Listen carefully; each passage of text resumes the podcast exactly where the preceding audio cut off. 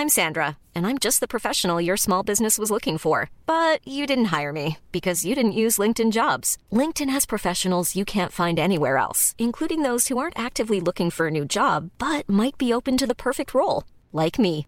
In a given month, over 70% of LinkedIn users don't visit other leading job sites. So if you're not looking on LinkedIn, you'll miss out on great candidates like Sandra. Start hiring professionals like a professional. Post your free job on linkedin.com/people today.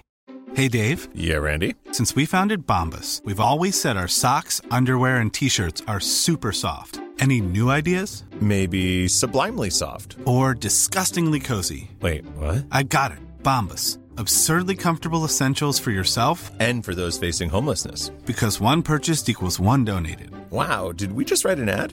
Yes. Bombas. Big comfort for everyone. Go to bombas.com slash ACAST and use code ACAST for 20% off your first purchase. Listen up, you thumb sucking rugrats. It's time for Must Have Seen TV, the podcast dedicated to the sitcoms of the 20th century from I Love Lucy to News Radio. I'm your TV guide, Brett White, and I'm also a reporter producer for Decider.com. This is part 21 or so of the quarantine era, which means that it's just going to be unfiltered conversation. You're not going to hear any theme songs or any clips from the episode because you know what? Editing sucks, and I'm already at my limit in quarantine. So if you think I'm going to spend a lot of time editing episodes. Think again. Is that is that a horrible admission for your host to make? Listen, we're four months, five months, six months into this. You know my mental state at this point. This week, the TV guide is joined by the TV guidance counselor himself, Ken Reid. Hello, Ken. How's it going? Yeah, it's going great. How are you doing? How is your quarantine going? It's I I often joke that I've been practicing for this for a couple decades. So, um, you know, n- not too bad. I have a very comfortable uh house, but you know, my mental health isn't great, but Oh, because no, the world yeah. is on fire. Yeah. But uh I, I have been editing more in lockdown. Yeah, it's, it's this weird, like, for some reason it makes sense in my head that I'm like, I have so much more time and I don't want to spend it on episodes for some reason. I don't know. I've kind of just like assumed that reader or listeners aren't going to, uh, read too much into Fair enough. uh, but I will say, like, the editing of episodes was always a um, nightmare that kept me from doing it. And so when I, when quarantine happened, I was like, you know what? Just getting the episodes done, easiest, no matter what, is the most of utmost importance in these trying times.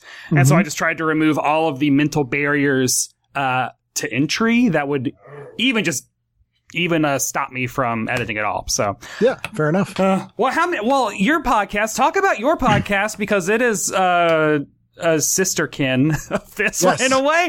Um, uh, TV guide, TV guidance counselor. I'm the TV guide. That's very. We're. I'm verging on copyright infringement there. I don't. Well, I guess actually, TV guide uh, has the copyright.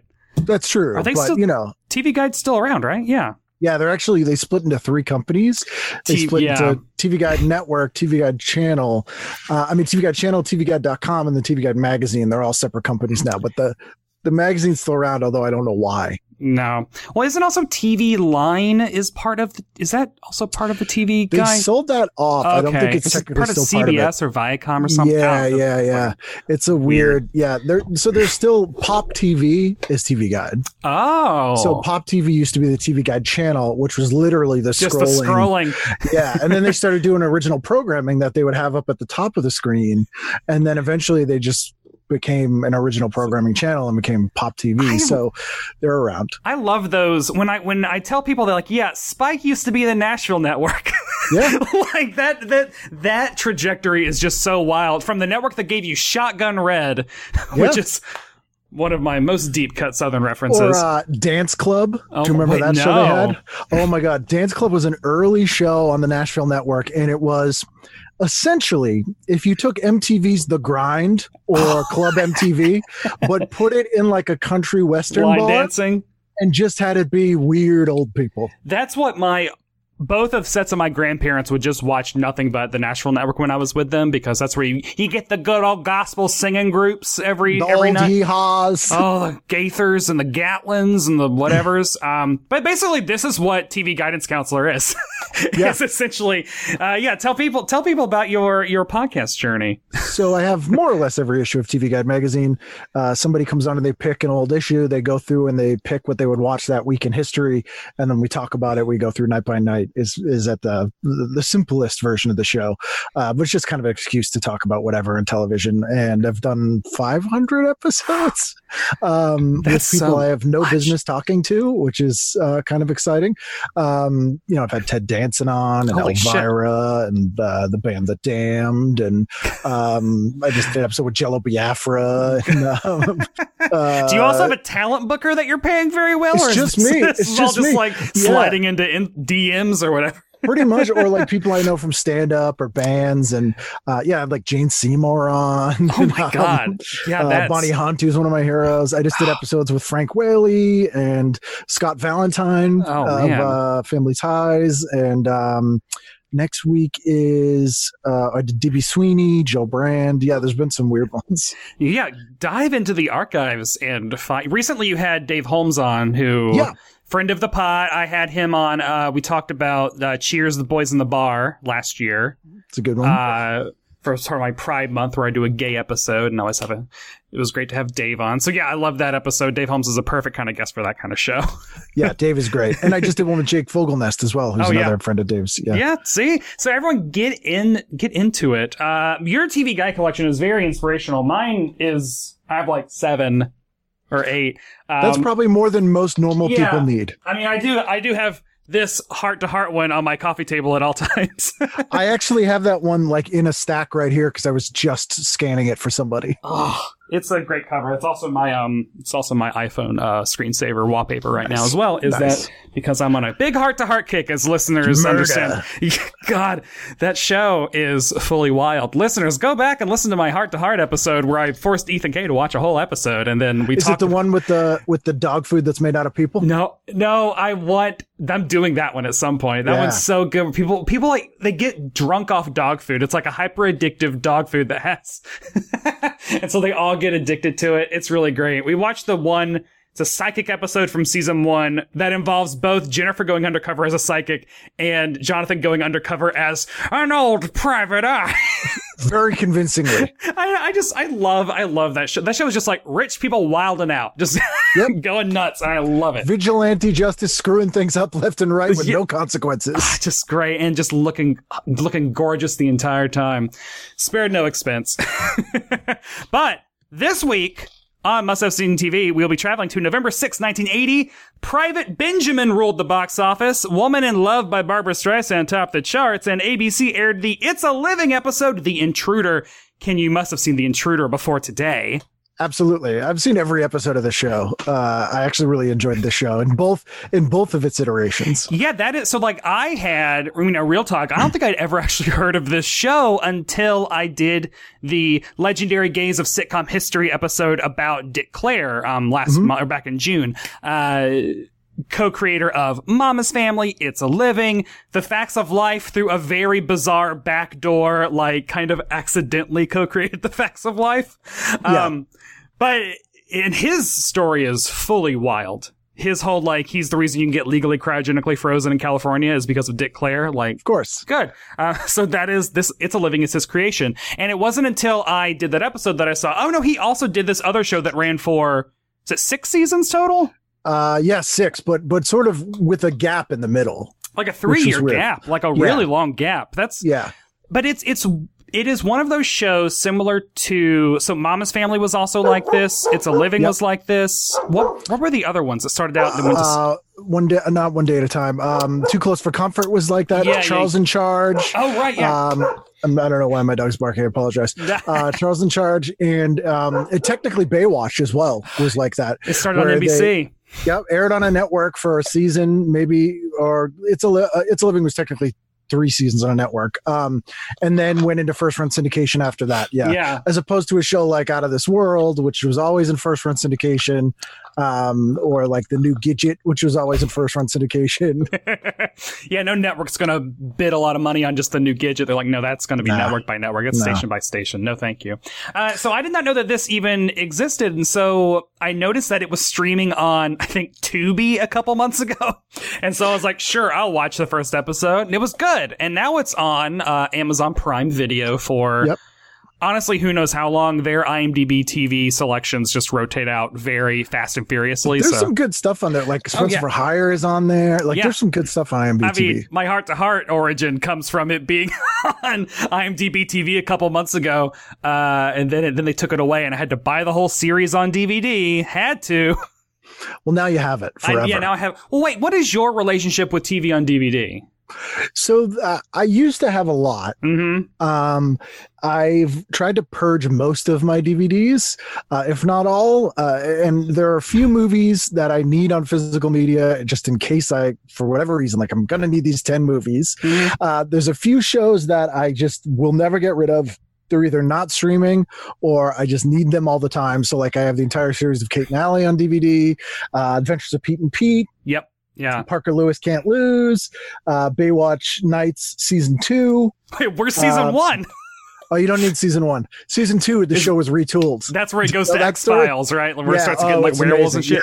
uh, Misfits of Science, which I have from Germany, and then a couple of British shows. So Ah. there's like a few that I just hang on to, but for the most part, you can get almost everything uh, streaming. So I've just, yeah. for convenience wise, I've, I've kept them. I've started to do that with basically like to fill holes because like Taxi and Odd Couple are streaming in a bunch of places, but only sixty percent of the episodes. Yeah, and and, randomly. Yeah, and it isn't even like the easy thing of like, well, they have the first three seasons. It's like, no, Yeah. no, no. They have like 10 from season one, 20 from Yep. season two, and it's very frustrating. Brady Bunch is also like that. I I have that. Barney on- Miller's like that. Yeah, Barney Yeah. Miller, I have that box set because season two and three are streaming, but the rest aren't. So it's very um frustrating. But like every time a new streaming service is announced, literally the only thing I care about is what old shows is it going to have. Same. So yeah. when Peacock launched and it had Munsters, I was holding out because I was like, I need to, I need the Munsters, but I was like, Yeah. it's going to be on Peacock. I don't need to buy it on iTunes just yet. like I can hold out. Uh, but uh, It's a Living is now all, but only the first two seasons are on Amazon. So I don't know if there's a weird like rights issue with the syndication version. There's also on um what's the other Oh. program? Um not Plu- Tubi. Pluto, Pluto TV. Does Pluto, have um, it? Maybe it's Pluto. One of the other ones has seasons three, four, and five. Oh, okay. Let me find that. because I found those recently. It's the one that also has all the seasons of Facts of Life. Oh man, Crackle? No, it's not Crackle. Crackle's all I, like weird Sony shit. I just downloaded it because it has also all the episodes of the Joan Rivers show, the talk show from the '90s. Oh my god. So there's one with Little Richard as the guest with Jackie Collins, like it's just crazy stuff. And they have all these Geraldo episodes. I'll have to look it up. I, I downloaded it recently. I forget what it was, This- but they have it's a living. The This is more. series. This is more stuff for me to annoy my husband with for sure. Oh Yeah, my yeah. god, that sounds amazing. So, I I so I, I recommend people getting into It's a Living, and you know what? We're probably going to introduce a lot of people to It's a Living through this episode. Although I will say, if you uh, have cable and just have Logo, It's a Living is on rotation on Logo, where they you know run shows for twelve hour blocks because that's how cable is nowadays Yeah. which I didn't have cable for like 10 years. And then when I got it again, I was like, what the fuck has happened to cable? Oh yeah, it's it's there. Yeah, it's just marathon things. Yeah, It's so frustrating. yeah. Going back to the glory days when it's like there was an actual schedule of shit. And Well, it's narrowcasting now. yeah, So now it's just, like, yeah. they're trying to do this like weird, like best of both worlds of like, I don't know. It's annoying to me, but that's because I am uh, an old man. It's annoying to me too, but I am also an old man. Yeah, this is, I've uh, come to terms with this, but whatever. This week on Must Have Seen TV, we'll be talking about the It's a Living episode, The Intruder. It is the second episode of season one, and it was written by Wally Dalton and Shelley Zellman, and directed by, at this point, a Must Have Seen TV all star Joel Zwick, who I feel like has Yep. directed 20 or plus episodes that I've talked about. Here is how Prime Video describes the episode. Despite reports of a cat burglar roaming her neighborhood, Lois invites Jan to stay at her home while her husband and children are away. But those plans take an even bigger turn when Vicky, Cassie, and Dot insists on turning it into a pajama party, of which, of course, is crashed by the cat burglar. Ken, how accurate is that description?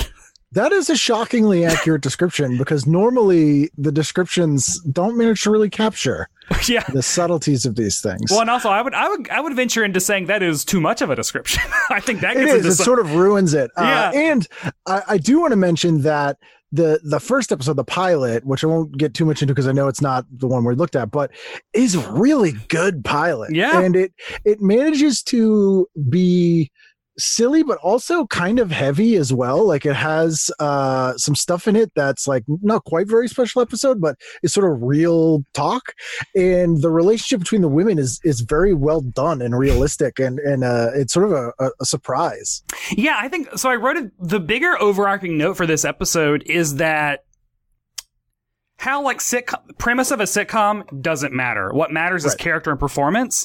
And what is wild to me is that in episode the episode two of the show, they are in the restaurant for maybe three minutes. Yeah. and then they not- just get out. yeah. Yeah. So the premise, they all work at a restaurant together at the top of the Bonaventure Hotel in Los Angeles, which I've been to many times. Oh. And I've actually stayed in the Bonaventure because of this show. Uh, and there's there's photos somewhere where I'm recreating the opening credits on that bridge. Oh, uh, man. where they walk across and riding in that same elevator. So uh, I've also been to the restaurant. It's a revolving restaurant in real life, and it doesn't look like it does in the show. But um, it, it's also here's a little tip if you visit Los Angeles if the world doesn't die. Uh, it, it's a revolving restaurant, and you can go get like a coffee for like five bucks, and it's the best view of LA, 360 Oh, wow. degrees, super high, and it revolves, and it's so it's That's well worth it. It, Yeah. The restaurant itself, so like this is 1980. So I wrote down that it's kind of like a high class Hooters hotel restaurant. Cause like the, the waitresses are like supposed to be, you know, there's cleavage going on. They're wearing like weird like St. Pauli girl French maid outfits. yeah. In the first episode, are they wearing like the red, like spandexy tops? Like in the opening Yes. credits, they're all wearing like more Hootersy looking things. And in this one, they're like Yeah. French maidy looking things. And Yeah. it's all like cheap rayon party city looking. Like it's not. Yeah, chokers. Yeah, it's yeah. real weird. So it's a it's a weird vibe. The the opening of the show, uh, so yeah, it has all the the hotel, the scenic shots of the women like Life's going. not the French Riviera. Oh, it is the I wrote down it is the most show toony opening. Like it is just Yeah. like we are here. We're putting Believe on, me. we're Yeah. putting on a show. Very like Gold Diggers of 1933 Yeah, it's- Broadway. Yeah. It's really just getting into it. And there is a weird, this show exists in a kind of a weird bubble between late 70s slapsticky hijinks, you know, your threes company sitcoms and the 80s uh issue driven you know it's an episode of family ties but there are no laughs to be had when you're talking Right. about alcoholism you know like Hey, it- my name is Alex. yeah, it kind of it. It's a living like exists in this line, especially like this episode. It, it there's it's kind of a farce. Like they the characters are big, they're having fun, but it's also like really well acted and patient. So it, it's got a it's got its own unique vibe. It's an interesting mix of characters. Yeah, this show exists in what I call the beige age, Mhm. which is about 1978 to 1983, where it was not quite the 80s, even though it technically was, and it Yeah. was still kind of the 70s. So it it has that sort of rattan vibe of some things. Yeah. but it's an interesting mix of characters that are sort of cliche but also not and the thing that i really like about this is that it's it's a workplace sitcom sort of like how taxi's a workplace sitcom in that you have people of all walks of life who are working in a place that is is nobody's intended career Yeah, they're say. not happy. yeah I always So, remember yeah. that. I feel like TV TV um, Nick at Nite would use that one clip from Taxi over and over again in commercials for Taxi, where Alex is like, "He's an actor, he's a boxer, he's a whatever. Me, I'm a taxi driver." Because that like Yeah. one line is always stuck in my head. But that's also that's it. That's the show. That's Taxi. yeah it's And- people doing a thing that they what it's not what they really do even And I- though it is Yeah, and I really like that. I also noted like this episode is a cast of so five women as the waitresses, and they also have like a woman who's the boss who's not in this episode mm. that much. But like even amongst the five waitresses, there is an intergenerational friendship going on, and usually shows with all women casts, they're all the same age. They're Yep. all either like in their twenties together, in their sixties together, or it's a mother-daughter thing. Whereas this is more like they span the range of like 20 to like late 30s and Yeah. you know and at different places in their life. Like Yeah. there's two young single girls, one who was a virgin. There's uh like a late twenties, like like a feminist uh horny girl. yeah There's a divorced mom who's going back to school. There's just a married house mother. yeah You know, it's it's a it's an interesting mix. it's it's watching this it really struck me like oh i it's hard for me to think of shows where a 21 year old woman and a 39 year old woman are coworkers and friends or like are peers and hanging out like that doesn't happen as much i, I But I mean, as someone who's worked in restaurants a lot, uh, that's totally Yeah. accurate. that's the vibe and now that uh the older i get and i'm like oh yeah all of our interns are 23 and then our new employees are also 13 14 years younger than me and they are adults in the workforce and that is passage of time is a cruel it's- cruel it's thing weird. so Yeah. the yeah so the the very brief um restaurant scene we get at the beginning is just kind of like just an or normal day in the restaurant. It's almost like they needed to get um, the other series regulars. They just had to get them some lines because Yeah, they knew they're not them. going to sleep over. Yeah. So there isn't really that much there. There's a really good. Nancy is the boss, right? Yeah. and she's super bitchy. She's like Yeah. the like the like the uh Bea Arthur kind of character. She's great. She's I wrote down that she's a total shade queen. Like she, Oh, yeah. she's really good, and she stays with the show the whole run. Yes. Right? Yes. Okay. That's the other thing when I was watching this, trying to note like which of the characters that are leaving. And honestly, I'm bummed by the characters that don't come back. Yeah, I mean, uh Ann Jillian doesn't come back, I believe. She well, she is some in a little bit of the third season or something. Right, so right. yeah, and yeah, then um and then yeah, it- but they're replaced with pretty good actors. Although it was sad to see Wendy Schaal not come back, Mhm. uh, who kind of went on to bigger and better things. Uh, she's one of Joe Dante's favorite actresses. Yeah. She showed up, and uh, most people know her from The Burbs. She's like the sexy one, um, but she's in a lot of Joe Dante stuff. Um, and she's really funny, but is also kind of a superfluous character because they sort of have two dumb innocent characters. Yeah, when I was trying to write down, I was trying to keep all the characters straight, and so I wrote down like, so okay, uh, Gail Edwards plays Dot, who uh, listeners will recognize her as Vicky from Full House, Yes. Danny Tanner's uh, long-term girlfriend. Um, she, her character I wrote down is more um young. She's like the young one. And Uh, she's like Midwestern. Yes. And then there's Jan, who's played by Barrie Youngfellow, who this is the only thing she ever really did from what I Yeah. saw on IMDb. She's a stage actor, really. Okay, so she was uh, not being recorded. She was, Right. and I wrote down that she is more like earthy, like she's like just really uh, salt of the She's- earth. like, She's the single mother who's Yeah. like going back to school and you know just waiting tables to kind of like better herself. And then there's Cassie, who's played by Ann Jillian, who was a child actress. Uh, she started on Hazel, did like episodes like Leave It to Beaver and stuff. Oh yeah, she's from Cambridge, Massachusetts. She's from Ah. Boston. Yeah, she was a big uh, song and dance person as well. Was in a ton of the Bob Hope specials. Wow. But people might know her from Mr. Mom. She was also in a uh, one of the best worst sitcoms of all time. Jennifer slept here. Yeah, I read about that. A, a gender flipped uh, Ghost of Mrs. Muir. like, Yep. okay, cool. She she also is one of the few people to have written and starred in a TV movie about herself. Yeah, and she won a Golden Globe for it. I saw because she so she like was diagnosed with breast cancer in the 80s and like became a very serious breast ca- like cancer advocate, um, which I guess is also like after it's a living, like kind of in between though. So you know, she was doing good things. Um, Yeah. and she plays Cassie, who's like basically the sassy, snarkier Blanche Devereaux is kind of the vibe. Like she's like Yeah. a younger, fiercer, like feisty. Mixed a little bit with Jill Polniaczek. Like she has like a kind of a street vibe. Like she'll kick your ass. You yeah, know? yeah, yeah. She's a she's a tough. She's a she's a tough dame. Um, and then we have the two that don't stick out through the rest of the series, which are uh, Susan Sullivan plays Lois, and Susan Sullivan is the only person in this cast who is still doing regular like on television work today. She's an icon. She is the Jessica Walter before Jessica Walter did rest of it. Like her on Dharma and Greg, she plays Greg's mother, and I love that performance. She was on Falcon Crest, Uh, I yeah. think. She did a lot of yeah.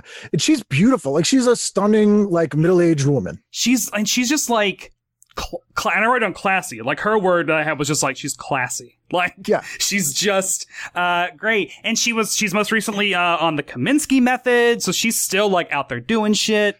Yeah, and Um, her her not quite her character, but the the slot her character was in was replaced by Linda Lavin, Okay. That which is sense. a little bit on the nose. Yeah. Yeah. you have an Alice be in the restaurant show. yeah. Jeez, she getting typecast there. Yeah, and then lastly is uh, Wendy Schaal, who played Vicky, who was the other young. Uh, Perky is what I said she was more. She was more perky, and Dot was more innocent. I don't like. They're very similar. yeah. It's sort of like yeah, they sort of split Chrissy from Three's Company into two people. Yeah. Yeah, that makes sense. Yeah.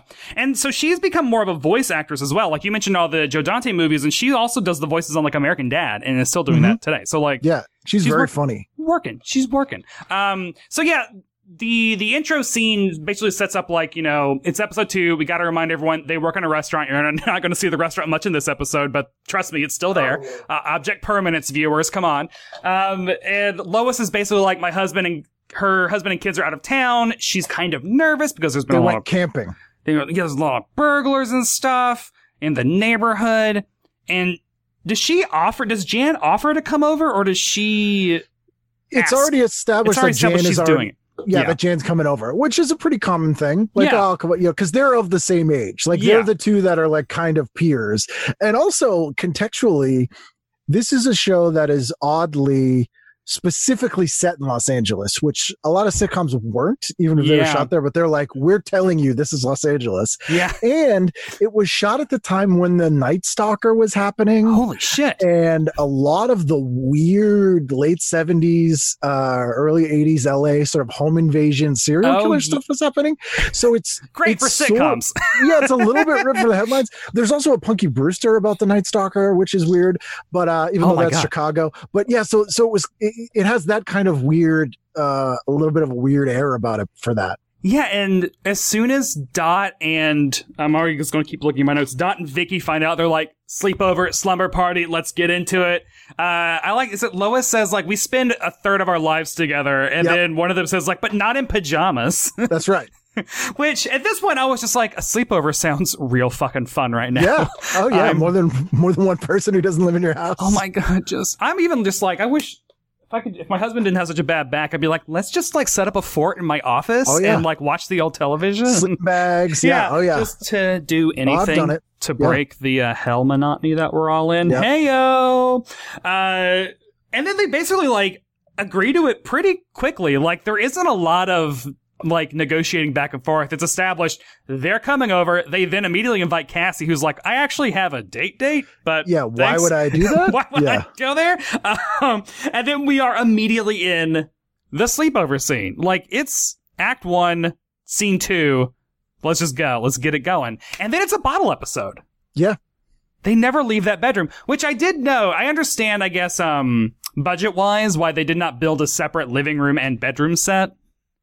Because it is kind of weird that at the sleepover, they're all just hanging out in her bedroom the entire and night. it's a and it's a set they only use that one episode. yeah. So, So, so yeah, there's no they they they save some money in this one. Yeah. for for the big uh, special effects extravaganza that I'm sure is episode and they save some money by using the same exact pattern on the wall and all of the furniture in the room. we just got a whole lot of this fabric. this yellow flower fabric, just put it Just on everything. Literally everything. It's uh not a lot of interior designers working on this set of It's a No. Living. Um, I really like that Dot says like. Basically, like they are wanting to do all the sleepover things. She goes to Lois. She's like, "I just really want to redo your hair. You would look so good with the pigtails just sticking out the side of your head." And then Lois said something like, She goes, I don't, I've lived my life in a manner to never have anything sticking out of my head. Which is really good. But like the what I love, and I talked about this a lot in well, literally every episode, but uh, in the Cheers episode from last week, um, there is a manner with it, with which performers can deliver jokes where they feel natural and earned, and like the way Susan Sil- Susan Sullivan delivers that line. It's not the kind that you would see on like a modern Netflix multicam show. It'd be like, I've tried to live my entire life without having anything sticking out of my head. You know, yeah, it's very, it's very uh, downplayed. yeah.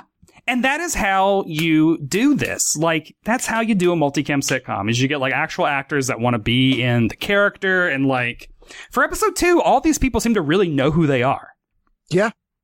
Oh yeah, and and they they in the pilot they're like that. Yeah. It's it's very strong cast of um of of I mean the actors they're all very strong act like they're good actors. Like a lot of them are stage actors Yeah. and they have very specific personas and they it, it- it's it feels like a show that's been on for a couple seasons already. I know this is a really strong episode for being an episode two. Like it's really, yeah, really strong. There's a there's a really funny moment where Dot like goes to use the bathroom and then she comes back in and she's like, I just saw him on the roof or something. Yeah, yeah, and yeah. then and then like Lois goes and she says something like it was a tree and then Vicky's first response was, Did it have a gun? Yeah. Oh yeah. It's I, I think I, I really do think the writing in in the, this episode and in the pilot and this whole season is is pretty on par with something like Golden Girls. Yeah. Well, they have a producer in common because Paul Junger Witt was producer on both shows. Yeah. Yeah, I just I know that I keep seeing that name every time I watch every show I watch. I don't know. So and and it's although there are male, male characters to your point there's paul uh kreppel uh plays the p- piano player he's not really in this episode but he's he's pretty much a regular and uh the chef is is a regular in the show but it's mostly an all-female cast and i can't think of a sitcom before this that had this large of an all-female cast or this portion of females in the cast no, uh, I mean like Mary Tyler Moore mostly had parody the entire time. Like it was like three and three usually. yeah Or there was, or I think there were like season four. There was a period where it was like Betty White, Cloris Leachman, Valerie Harper. Like they did for like a hot second have like all the Yeah. powerhouses. But like yeah, it is. It's it is unlike a lot of shows of that era, and like that's why Golden Girls was so revolutionary, and that's also why they were uh, annoyed at designing women. Even though designing women is nothing like Golden Girls, I and i to be honest i prefer designing women. oh women okay, we'll fight. We'll fight over this. just saying uh, um, I love Delta Burke and Annie Potts and Jean Smart. Come on. But which is which is really better, uh, Women of the House or Golden Palace? Oh, they're real bad. They're real. They're both real bad. Yeah. Um. Oh man, I might give it to Golden Palace just because of Don Don Cheadle. Cheadle's in that, but then um, Jonathan Banks is in Women of the House playing That's a true. developmentally slow individual. but very well. God, it's such a. Uh, Women of the House show. is streaming on Prime Video. If people It out want to watch It it. is. Yeah. As is Hearts Afire, the follow-up series. Yeah, there's a lot of very weird two, three season wonder shows. Like Love and War is on Yeah. like Tubi or something. but none of the ones I want. No, Like I want just the ten of us. I want Parker Lewis. you know, I want some of the obscure Fox stuff. No. I want Boston Common. oh Give- God, that's bad. If you would just give me a like all must must see TV B sides network The streaming service spot. of just like Veronica's Closet, Union Square, like Single guy. that would just rock my world. I would love it. Caroline in the City. Which is on CBS All Access. okay. Yeah, it's it's good. It's it's a fine show. It's fine. I swear it probably is. Um, they gave Bill Daily work late in his life, so Yeah. I will. Illeana always- Douglas is good on the single guy. yeah, you know, everyone's every show's got a got blessings and curses. Um, this is when they then hear that there's someone downstairs. They like this is they all go to bed. Yeah. At this point, in separate rooms. Yeah, they all go to the separate rooms. We don't see the separate rooms. Oh, we should do we mention Ann Jillian shows up? Oh yeah, no, yeah. Ann Jillian pops in because her date went horribly. Yeah. She's like, I had him drop me off here because there's 20 more minutes to my house. And I was like, nope. Yeah. and she pops in right after Dot is telling a story about like a slumber party that she heard about when she was a kid. Where like, everybody got murdered. where everybody got murdered. And then J- Ann Jillian just walks in. Cassie walks in. They all scream. Uh, Wearing a pretty exciting pantsuit. Oh, yeah. It's really good. Like good. a jump, like a romper. yeah, it's a good, like, good romper action. Also, her hair is very, like, um, Dorothy Hamill. I, I was gonna say, uh, was it Cherie from the Runaways, like the lead singer of the Runaways? Oh, yeah. It's a little. Kind of like that kind of like shag blonde Yeah. thing going on. Uh, so when they all decide to go to bed, they then hear someone downstairs. And they all start like, of course, having the panic. They all run into the room again. Uh, they're like, who's going to go downstairs and check?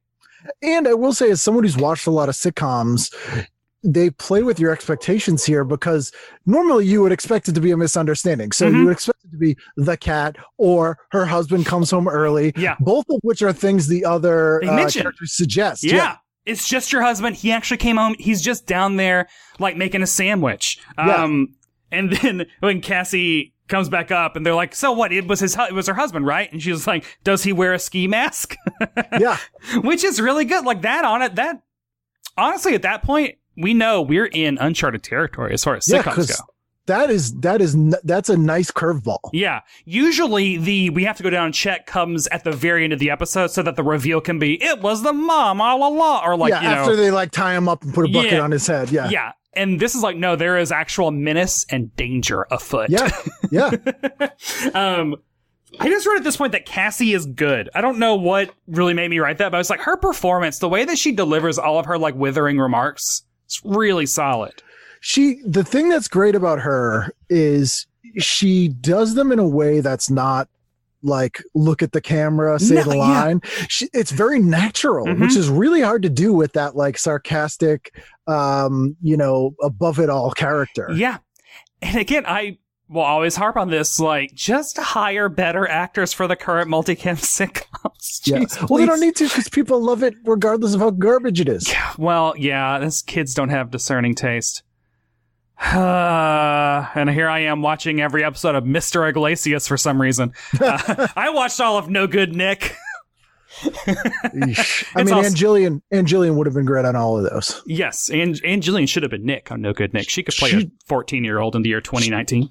she could have played all the parts on mom Yeah. so this is when there's this really good like they're all like, who took any um self defense classes, et cetera, et cetera. And then is it Cassie that says like, all you have to do is just kick them in their place of business, and that's when Yeah. Vicky screams, "But they can't get a job. That's why they rob people." Yeah. Which funny real- joke really fun. That's Yeah. a really fucking good joke. and Cassie's also playing it like in a she her character doesn't change. Normally Yeah. they would be like, "Oh, now the tough girl's like terrified and all girly," but she's still kind of like, "Yeah, whatever, kick his She's ass." like, yeah, just kick his ass. She's honestly just like, I want to go to bed. I'm Yeah. going to bed alone tonight, which is not what I had in mind. This sucks, but like, just fucking get this over with, people. Yeah. like, it's really great. And also, I will say, it is also hard for people to play that level of detached and not, and still be engaged in the scene. and not take you out of the show. Yeah, because Yeah. She, she's really, she's, she's great.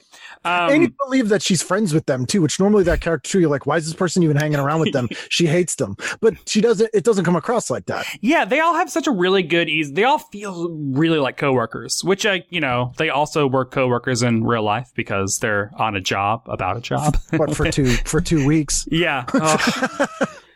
yeah. And then, but then, and then only like a couple weeks more because this show didn't didn't last long on thirteen episodes, thirteen episodes that first season, and then the second and third season um, were longer, and then it went into the syndication. Uh, but you know, uh, better days. I There's a weird- look- looking back at the '80s, just like, just take me back. There's a weird thing too, where the second season was called "Making a Living." yeah, what the hell? Like, why? Why would you do? Because you there was a writer's strike that was uh there was an impending writer's strike Ah. and it, they were trying to pull some pull some pull a fast one where you can technically have it be a new show if it has a different title and then you don't have to it, you don't you're not the the writers you had can't stri- it's like a weird loophole they were going for Oh wow, that is truly yeah. Because and then when it comes back to syndication, like yes, it's, it's a living. Sorry for Yeah. tricking y'all at one point. Yeah. uh, so yeah, then they realize he's coming upstairs. So they hear him. Yeah. He's on the way. Uh, and then they all, I do like, they go from a plan of like, just put the comforter up against the door, like try to barricade it or whatever, I guess is the plan Yeah. was. make it Uh, quiet so he doesn't know we're in here and then they immediately jump to hide, just hide, just go. Yeah.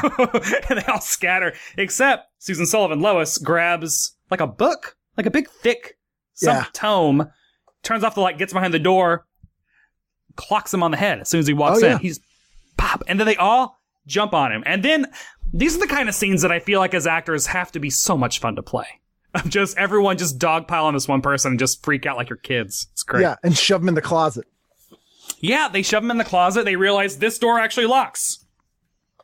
And it's really, it's a really good, it's rare that a sitcom gets a fight scene. Um, sitcom fight scenes, I'm thinking of the step by step episode where Sasha Mitchell just wanted to use more kickboxing skills inexplicably. I'm Which- also thinking of the second part of the Punky Brewster Fenster Hall series where TK Carter has a knife fight with uh, James LeGros. as a character called Blade. and uh, TK Carter utters the phrase, You could take the money, but you can't take TC, who's one of the kids. And he wraps a, a bandana around his hand and they're having a whole knife fight like and Beat It. Oh my god, just fully wild. Yeah. well, also like st- uh, Family Matters would get into like because they had the cop angle, they would get into some serious. This episode, we're taking on a local gang that just trashed Yeah. Rachel's restaurant, and Urkel's going to go undercover in a sting operation. And it's Yeah. like this show started as a lovely family sitcom between an elevator operator Yeah. and her cop husband. And now there's time travel Now and cloning. And jeez, that show is yeah. The first Family Matters episode I did with the podcast was the series finale, which is where Urkel goes to space. Yeah. Oh Yeah. god, that show went off. That's why you don't let a side character take over a show. No. It always ruins the show. I can't think of one scenario where it made the show better. Uh, no, no, And no, I can't. And It's they're just- great characters, and a little goes a long way. a little goes a long Yeah, you don't want you don't want. JJ on Good Times, Urkel. I mean. um, yeah, Latka didn't really do that, although they did let Andy Kaufman just do whatever he wanted towards the end. and those are the weakest episodes. Yeah, it's just like okay, this week he's like a cowboy. Cool, sure. Um, so yeah, they get him in the closet, locked him up, and he starts like pleading in a really like he's what is it like? I got four hundred kids at home. yeah, yeah, yeah. It's like he's not even trying really. he's using all the lamest excuses. The cops come. Cassie ends up like hitting on one of the cops. Yeah, which is it Yeah. keeping in character. She's like, "I'll walk you to the door," and they're like, "Okay, yeah." Yeah, they her and all- Julian. They all pile into bed. Yeah, Say one they're good. bed. One bed because they're all scared. Yep, It's a good thing she has that king bed. that's right. Which I wonder how much of that was like a little something for the dads. Yeah. Oh yeah. Oh god. Yeah. so I did. So in doing research for this episode, I did find an article from. So this is episode two. So all the articles about it from November 80, 80 are all about it being a new show. And one of the things I saw was about ABC's like ABC's uh new plan with sitcoms is like filth sex coms or smut coms Yeah, because of this and also like I think Three's Company was still going on at the time or like they Yeah. were really trying to lean into it. And it's so wild to me that just like this is just a show about mostly single women. It and happen to be women. Yeah, yeah, like, like- even their and I guess- pajamas in this uh, No. are, are very, very, very conservative. Oh god, no! Like there, there are gowns. There is an oversized T-shirt. There, I mean, Yeah. like no one. It's like a. It's not a naughty '90s runway special or nothing. So it's weird that this show at the time, and I guess so. I guess what the restaurant they work at is more. Does do their uniforms at the restaurant stay that peculiar throughout the? they get bustier. Like actually, no, no lie. Once they go into syndication, they add chokers, and they all have huge cleave. Oh like Oh yeah. they really sex it up on the later episodes. Like Crystal Bernard looks really uncomfortable. Oh yeah, that is the wild. Yeah, I forgot that Crystal Bernard. This was her pre-wings yes, jam. post the master. Yeah. Pre-wings. Somewhere over there, I have Crystal Bernard's Christian album signed to me. Oh my god, It's real bad. I, I, I could imagine. I've still not done wings on this uh, podcast, but this is the second week in a row that I've talked around wings. So wings, I wings love wings. I love We'll wings. get into it. It wings is. We, I just love Wings' reputation amongst other NBC execs at the time, and that top of the rock oral history book where they all just Yeah. the running theme was just shitting on Wings. But it's great. It's like, like- I've had Steven Weber on, and Steven's so funny. Yeah. And uh, um, David, um, uh, uh, what's his name? The guy Oh, who was, ro- yeah, who just died of COVID this year. Um, yeah. David Schramm is so hilarious. It's such a weird sitcom character that you would never get on any sitcom. Yeah. Uh, and it's just, it's a weird mix. Even Chris- Crystal Bernard's great on it. Oh yeah, Amy, no, I Amy Yasbeck. Amy oh, Yasbeck is great. It's a really good show. I mean, it has Superman on it. Tim Daly's on Yeah. that show. Like, you know, Yeah. Voice of Superman. Um, but yeah, so like that is basically the end of the episode. Where Cassie comes back in and she's like, "I'm just gonna sleep on the chair." Yeah. Which, that's that's a pain. Oh yeah, I mean, when I was in bands, people did that. I actually have a bit on one of my albums about a, a friend of mine, a comic, who was showing us around his apartment, and there there's no bed in his bedroom, Oh, and I was like. "Wh- Where's your bed? And he goes, "Oh, it's okay. I sleep in a chair." And like a bit, I'm like, "No, th- that you should never say it's okay." Followed by "I sleep in a chair." Like that's not a normal thing. um, yeah, you never sleep in a chair like willingly, no. which shows that Ann Jillian's character like wants to be in the same room with them, Yeah. but keeping her distance. Yeah. She's like, I'm going to give you an inch. You're not going to get a mile yet. Yeah. But maybe in a couple weeks after we know each other a little more. Uh, so, are you ready for some must have facts about this episode? I am. Boom, boom. Here's a cool fact a crocodile can't stick out its tongue. Another cool fact you can get short term health insurance for a month or just under a year in some states. United Healthcare short term insurance plans are designed for people who are between jobs, coming off their parents' plan, or turning a side hustle into a full time gig. Underwritten by Golden Rule Insurance Company, they offer flexible, budget friendly coverage with access to a nationwide network of doctors and hospitals. Get more cool facts about United Healthcare short term plans at uh1.com. I'm Sandra, and I'm just the professional your small business was looking for. But you didn't hire me because you didn't use LinkedIn jobs. LinkedIn has professionals you can't find anywhere else, including those who aren't actively looking for a new job but might be open to the perfect role, like me. In a given month, over 70% of LinkedIn users don't visit other leading job sites. So if you're not looking on LinkedIn, you'll miss out on great candidates like Sandra. Start hiring professionals like a professional. Post your free job on linkedin.com/people today. Boom. So, this episode of TV was not in, uh, it was not in the top, the show itself was not in the top 30 for its overall season, but it was 26th the week it, uh, this episode aired. So it rated 26th out of like four, I think there was like 45 shows that aired. Which is decent. It must have had like a pretty good lead in. Yeah, it um the the write up of it was and a solid start for It's a Living with 26 for the week. Um the top 5 shows this week were number 5 was Alice. Number 4 was the Friday at 8 p.m. episode of Dallas. Number 3 was the Jeffersons. Number 2 was the Friday at 9 p.m. episode of Dallas, and number 1 was the Sunday episode of Dallas.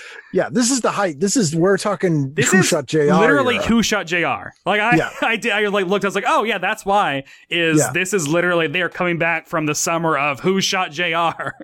So one of the biggest TV stunts ever. I also like so dramas do not hold a place in my heart because Nick at Nite didn't rerun dramas. Right. Wait, was White Shadow a drama? White Shadow That was, was a drama. hour- so yeah. Well, it was sort of a dramedy. It was along the lines of like James at 15. Okay, but it wasn't. An, it was it an hour or a half hour? It was an hour. Okay, yeah. So I never, I never fucked with. I never fucked with White Nick- Shadow growing up. Nick at Nite did Love Boat, which had dramatic elements. Uh, sometimes they did. And I think for a short time, I feel like they did Falcon Crest. I feel like after once my Nick at Nite days ended in the late '90s, uh, they might have gone more into like actually showing. Like even TV Land didn't. Well, they TV Land got into the westerns, which I Yeah. would always turn on the TV in the morning and be like, "Oh, it's the westerns. Just get get on to Green Acres and Petticoat Junction, please." The best thing, the best thing they ever did, and then like after this, I think it was Nick at Nite, not TV Land, was one of them. Uh, I believe it was New Year's Eve, 1999, and they did on New Year's Eve a marathon of all last episodes, oh, and then on New Year's Day, all first episodes. that's great. and it was great. And then it started to kind of go downhill after that. Yeah. Well, once once shows that I remember watching growing up go on Nick at Nite, then I'm like, this is sad, but also hey, it's a passage of time. Uh, Oh, yeah.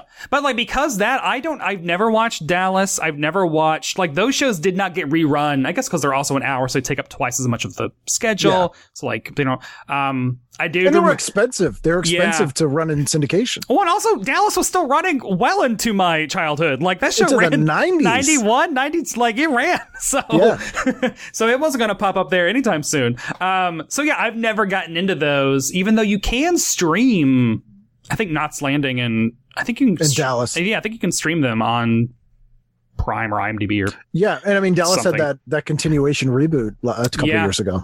Yeah, so I should, you know, I'm watching all this genie stuff. I should also watch Larry Hagman's other role, the role that he actually enjoyed. Yeah. what a man. Um, but uh, yeah, so like Heart to Heart is my first foray into vintage vintage dramas, which you have to say drama very loosely. Yeah, that is that is a, a very loose drama. Uh, oh, That's boy. a drama like Knight Rider's a drama. Yeah. Oh God, it makes me just cackle uh so much. It's just the most ridiculous show in the world. Um, but yeah, I would kind of like to watch the whole Who Shot Jr. I do respect the show coming back and then not even answering it until episode four of the season. Yeah, and then undoing it all two seasons later. Yeah, right. The Patrick Duffy thing, the the Yeah. shower moment. It's all a dream. Well, how many how many how many seasons were a dream? Like Like two. the first, like seasons two through six or something Jesus crazy like that. That's you can't Yeah. do that. You can't. I mean, that. it's not Saint Elsewhere bad, but it's pretty bad. You know, St. Elsewhere just completely just like dropped a nuclear bomb into all Yeah. of pop culture. yeah, just like Roseanne, just like the Roseanne finale. I that shit. So when Roseanne came back, I had to for work actually try to untangle all of that, and it just got down to the point of it. Like, and I'm a comic book person. Like, I can explain Psylocke and Cable's origins back Oh yeah, that's that's like crisis times ten. But you get to like Roseanne's continuity, especially when you factor in the reboot, where it's like they're pretending that didn't didn't happen, but also Jackie now doesn't have a son for some reason, even though that kid was born midway through the run. Yeah. Uh, also, Darlene's kids are like way younger than they should be. It's just like nothing. There's no reality anymore, man. I hate that shit. Um, the ABC Thursday lineup that this aired as part of was pretty iconic. I don't know. Mork and Mindy, followed Yep. by Bosom Buddies, which also debuted this year. and Uh, was only two seasons. yeah, Barney Miller, It's a Living, and then 2020. I'm gonna say Barney Miller is the odd man out in this lineup. Yeah, and they were the oldest show in that lineup. Yeah. They were, you know, started in '74, I think. Um, Barney Miller's a show that I have on physical media as well because it's I love it. Um, but yeah, that show, like this lineup, is more akin to Tuesday nights, like Three's Company, Three's a Crowd, Yeah, uh, that kind of thing, rather than the Thursday. But you know, pretty solid. I mean, I, I would I would tune into that entire night. Uh, it's also when I when I realized that the Brady Bunch and the Odd Couple were in the same ABC lineup. And Yeah. there's like I cannot think of two shows that are more on the opposite end of the entertainment spectrum than The Odd Couple and The Brady Bunch. But like, Yeah. sure, just throw them together. They wouldn't. I mean, they wouldn't. uh they hadn't really figured out how to program nights yet. no, yeah. in a way that was all you know we're appealing to the same people which if you think about it makes sense because they're like well, we don't want the same people all night we want to pull in a larger group of people so you know we're gonna gonna uh try and appeal to a, a bunch of different kinds of people Yeah, and I think like even things with like so like the kids are awake and they're watching Mork and Mindy, then maybe the younger kids are then going to bed by the time Barney Miller and It's a Living come on is also maybe the kind of vibe Yeah. that we're especially if you're not living in Central Time where that shit's on earlier, uh if you're living in Eastern or Pacific. Um but also, so this also debuted. So Bosom Buddies and Mork and Mindy didn't come back until like a week after It's a Live. This this specific episode aired. It was actually like some specials and stuff beforehand. So I didn't get into those. Um, so I don't know. This this episode actually didn't have a solid lead in, I guess, but it Yeah. still did still did well in the ratings. Uh, on IMDb, twenty one. it's a living fans rated this episode an eight point one. Do you agree with that? Should it be higher, lower, right on the money for, I'd for it's it a Li- that. that's that's right on the money i'd Yeah. say yeah, I'm going to give it an 8.1. And also, let's get some more voters for It's a Living People. Get yeah on there. i mean you could handicap it a little bit for being so early in the series and get it a little higher because again i'm so impressed with how fully formed this show is yeah. normally a show, even like a beloved show, the first few episodes, you're like, the characters don't feel quite like we remember them, or they're kind of Yeah. change. You know, this is like just solid. Yeah, and it is even more interesting knowing that like half of the cast isn't going to be there in a little while either. Right. It's also like, Right. oh, like I feel But bummed. that's kind of keeping with a restaurant. yeah, that is true. Uh, they shouldn't be there for six years. You know, They No. should be there for a year uh, max. Yeah. Um, Who had the must see performance of this episode? Ann Jillian, Yeah, I was going to say that as well. She's great. Yeah. And I she's think it- awesome. It also shows that like, of all of them, well, so her and Susan Sullivan had the most, I think, extensive acting, TV acting credits before this show because Susan Mm-hmm. Sullivan did like a world apart in another world, like she was doing soap operas, I guess, before this. Mhm. Um. So and it, and it shows. It shows that Ann Jillian, and also Ann Jillian gets like a um. She gets an and Ann Jillian as Cassie, like she gets that. People, people know they're showing up for her. People knew her from those Bob Bob Newhart specials. Like she was huge in those. Yeah, Um, and she was also one of the last. She was sort of the, a dying breed of like the. I do I do drama. I also sing and dance and do cabaret shows Yeah. and like just the whole the Yeah, whole uh, thing. get like more the Linda that. Carter, the Linda Yeah. Carter thing, you know. More of that. I want shows where everyone's got to sing and dance as well. We have like Maya Rudolph. I think that's the only person we have now. Ugh, no. Ah, genius. Um, must other people see this episode of television? I think so. I mean, it's not. It's not like a. I would not be like you haven't seen not- It's Living. It's not like Chuckles bites the dust or nothing. But yeah, like- but I mean, if you're if you're looking for some comfort food TV in lockdown and something easy to watch that's good, and you haven't seen it, it's streaming, it's free. There's Yeah. no real reason not to. I say, yeah, you know, everyone, uh, hop onto that IMDb, pr- uh, Amazon, Amazon Prime Video via IMDb TV. But That's right. It's a confusing thing. Um, But you you can also access IMDb TV on like your Samsung TV or Apple TV. I think Ah. that's its own app. Ugh. Sorry, I'm going to do a special thing that I haven't done in a while.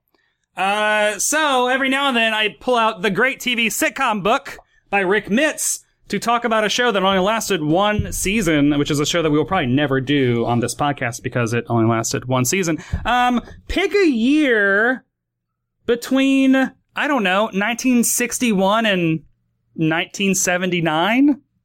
Uh, Seventy seven. 77. Oh, I, I just realized that I usually edit out the part where I search for the listing. But, um, so do you want to hear about Baby I'm Back, Carter, Carter Country, Free Country, or Joe and Valerie?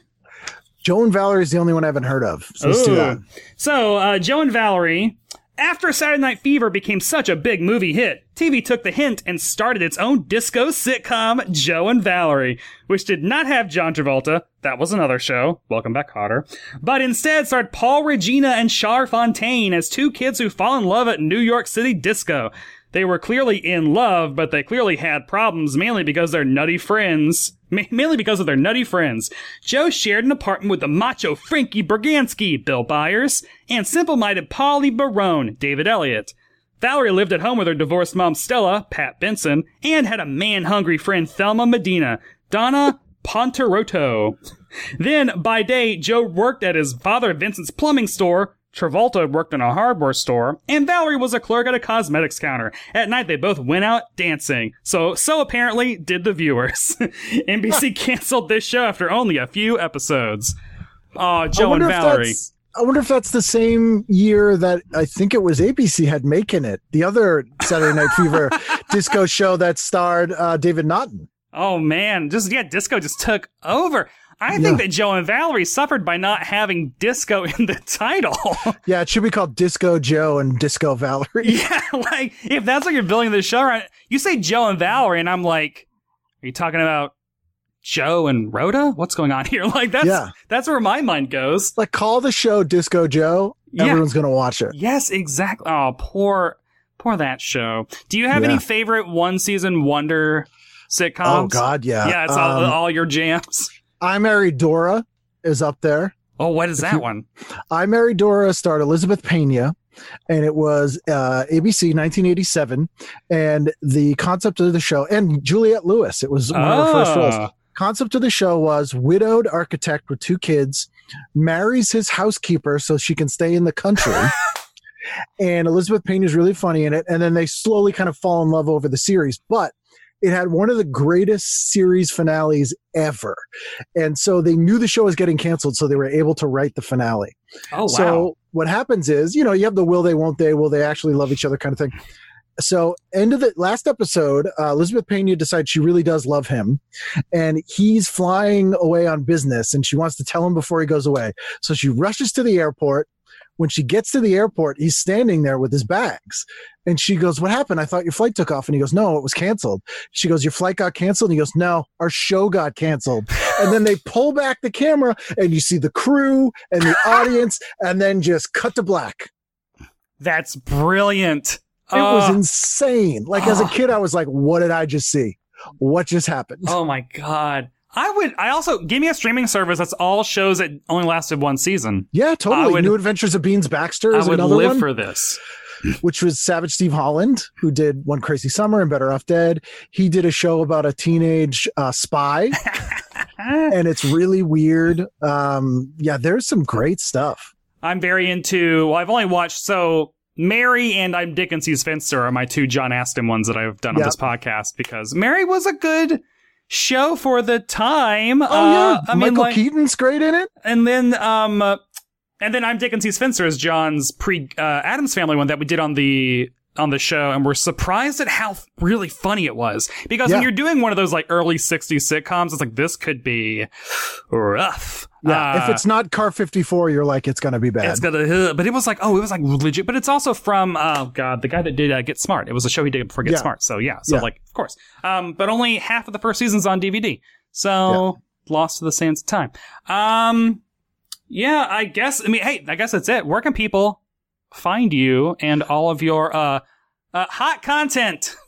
um, I'll give them my home address. Uh, no, it's um, I'm at uh, tvguidancecounselor.com or I can read R-E-I-D, the letter I, K-E-N-R-E-I-D dot com. Um, and then on social media at Kenneth W. Reid or at TV Guidance. It's all that stuff. New episode every week. Uh, yeah. Yeah, and you got big, big guests coming. It sounds like. Oh yeah, big, the Scott big. the Scott Valentine one is particularly good. There's some man. good stories in there. Yeah, because he doesn't do a lot of interviews. People thought he was dead. He actually says that. There's a story in there about Harvey Weinstein getting knocked out. Hey, subscribe now, people. and that does it for this episode of Must Have Seen TV. Thanks to guest, thanks again to my guest Ken Reid for dropping by talking about It's a Living with me. Next time I'll be discussing something I don't know what yet. You know what? I'm rolling with it. I'm figuring it out. But you know what? I do know what the hundredth episode is going to be, and y'all are just gonna have to wait. Oh, will you tell me off mic? Yeah. Um, Oh, cool. Until then, I want to hear from all of you. Follow Must Have Seen TV on Twitter and Instagram, and let's talk about sitcoms. And you can follow me on Twitter and Instagram at, at Brett White. Uh, if you like what you've heard, rate and review the show in Apple Podcasts because it helps out. And read the words that are right at decider.com. I can't think of anything super relevant that I've done lately, but go click on things. Thanks to ACAST for hosting the podcast. Thanks to y'all for listening. And I will see you next time on Must Have Seen TV. Cool fact a crocodile can't stick out its tongue. Also, you can get health insurance for a month or just under a year in some states. United Healthcare short term insurance plans, underwritten by Golden Rule Insurance Company, offer flexible, budget friendly coverage for you. Learn more at uh1.com. Hey, it's Danny Pellegrino from Everything Iconic. Ready to upgrade your style game without blowing your budget? Check out Quince. They've got all the good stuff shirts and polos, activewear, and fine leather goods, all at 50 to 80% less than other high end brands. And the best part? They're all about safe, ethical, and responsible manufacturing. Get that luxury vibe without the luxury price tag. Hit up quince.com slash upgrade for free shipping and 365 day returns on your next order. That's quince.com slash upgrade.